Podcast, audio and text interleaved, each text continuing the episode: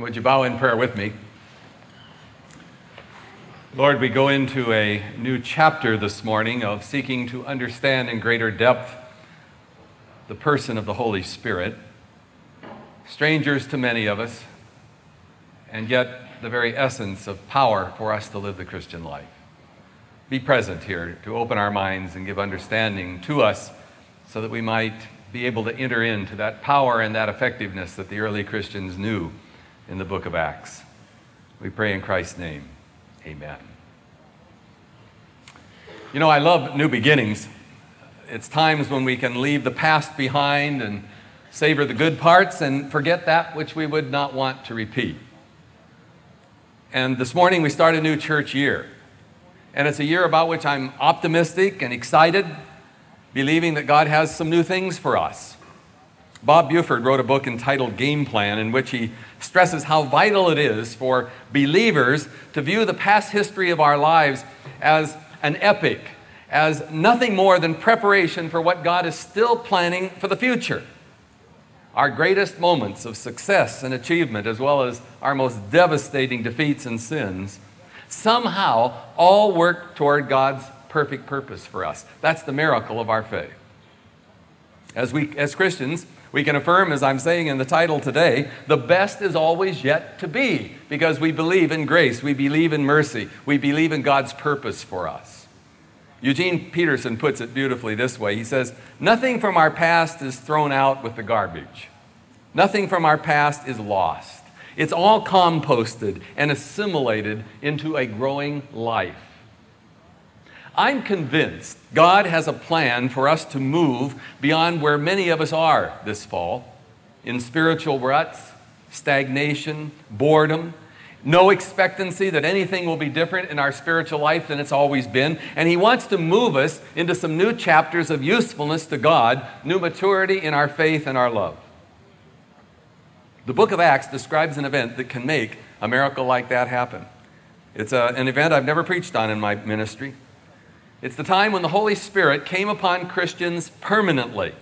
And, and, and here was the event it's staggering 120 frightened, weak, self centered, sinful, discouraged men and women were suddenly transformed into a new breed of believer. And the text says, like a rushing of a mighty wind, the Spirit came, and those possessed believers literally penetrated the decadent society of their time until Christianity became the dominating force in the world in a very short time. Now, here's something to keep in mind. Just a few weeks earlier, before this event, it was these same people, the Bible says, deserted Jesus at the time of his crucifixion and fled. They were useless. They were so self centered they couldn't stand by their Lord at the time of deepest need. A few weeks later, here they are marching out into a world filled with new power that brought thousands to Christ. That's an event worth studying. So, we're going to begin our study of Acts seeking new insight into this person we call the Holy Spirit, who wants to write some new chapters in your life and mine. First, the Holy Spirit is the presence of God in our lives, giving us supernatural power to dream new dreams, expect new beginnings in our Christian experience. The text puts it this way But you will receive power when the Holy Spirit comes on you and you will be my witnesses in Jerusalem and all Judea, Samaria, and to the ends of the earth. Power here is related to witness, and witness is related to being effective for Christ in the world. The Holy Spirit, then, is God's power operating in human personality, enabling us to give a witness to the truth that Jesus is alive and he's well in our personal lives and in this church.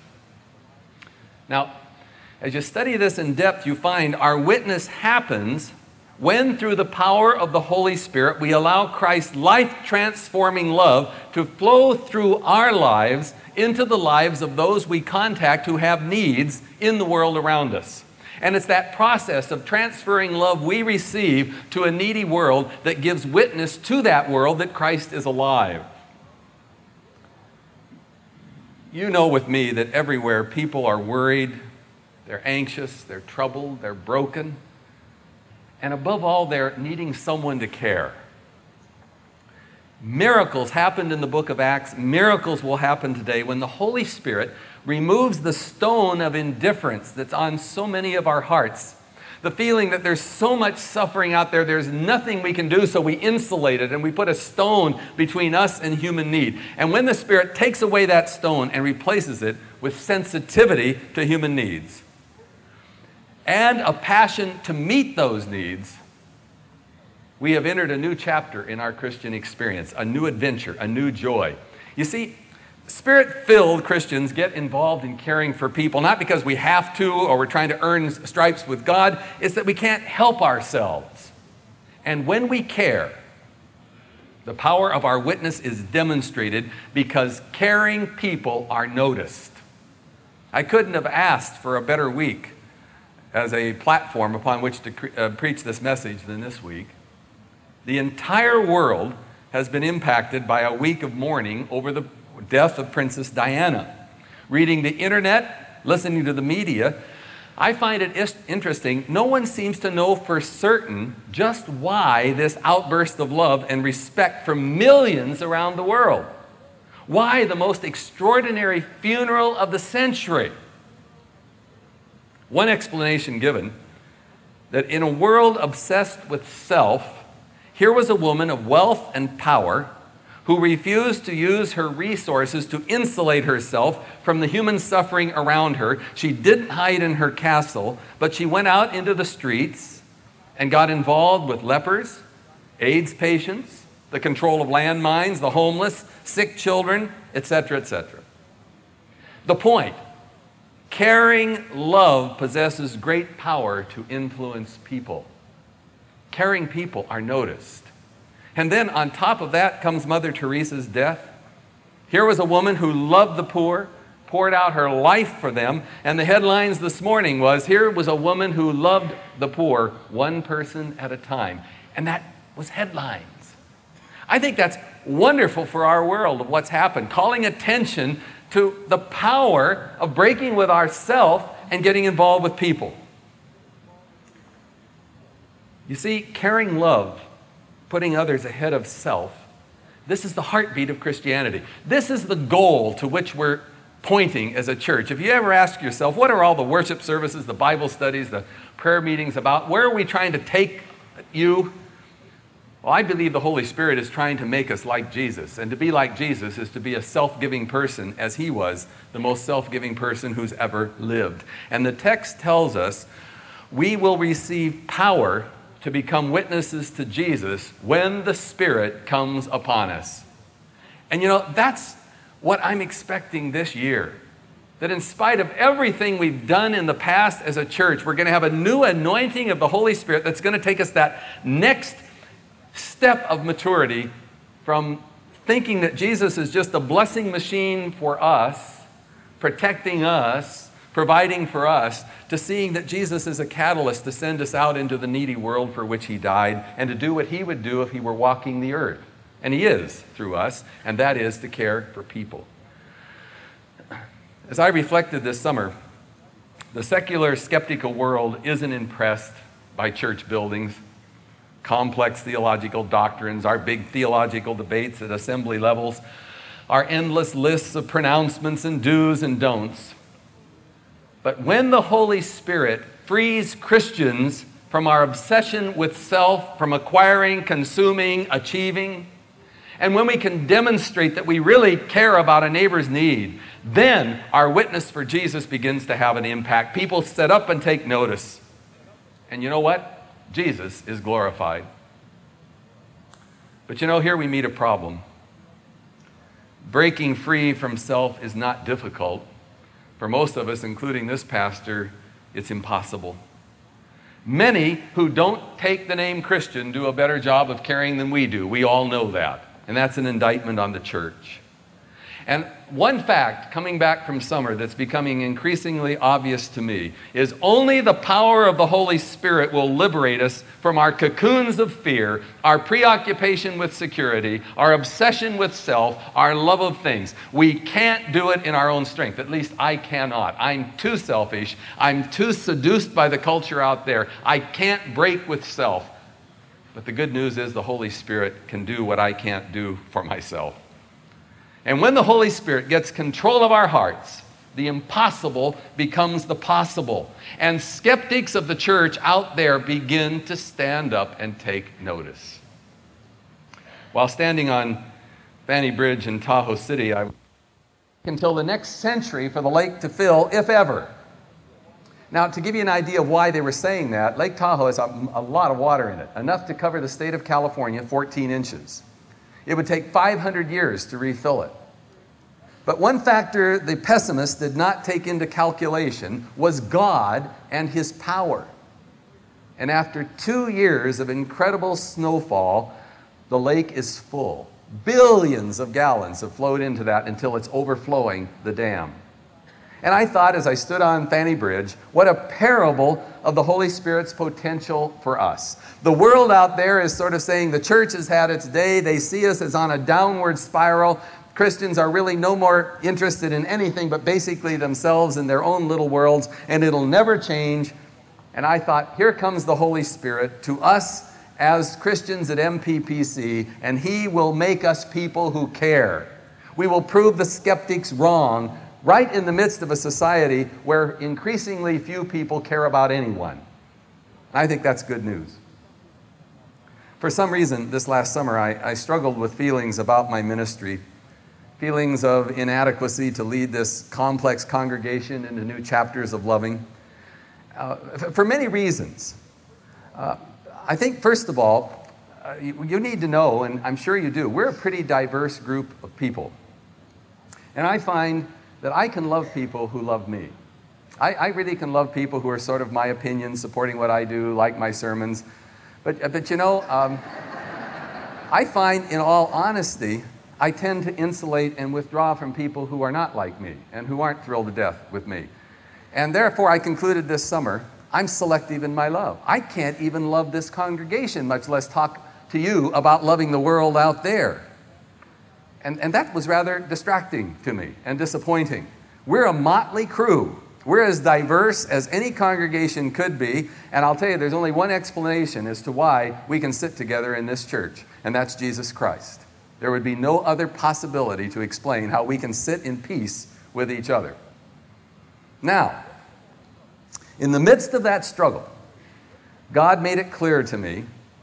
Now, um, I don't say I heard a voice, it just became clear. And it said, Walt, you're absolutely right. You can't build my church, and you can't love people as I love them, and what made you think you ever could? But through the Holy Spirit, I can do it for you, and I will. That message wasn't just for me, it's the message for us. Do you realize that none of us can really take one more step in the Christian life and grow? You can't love. I can't love as Jesus loves. We can't break with this prison of self, with our obsession with things. Loving as Jesus loved is impossible until we recognize our need for the Holy Spirit. And I believe that's what's going to happen this year. The Holy Spirit will become a living reality for us because we realize the impossibility of doing anything more in our Christian life than what we've done. We want something more than Bible studies and prayer meetings and endless worship services. We want to graduate out to do the work Jesus has commissioned us to do, but we cannot until the Holy Spirit comes upon us as it came upon that 120 in the upper room. And so I return this year with some definite convictions. God is not planning for our church to rest on our laurels. He's not saying, You're finished, MPPC, job well done.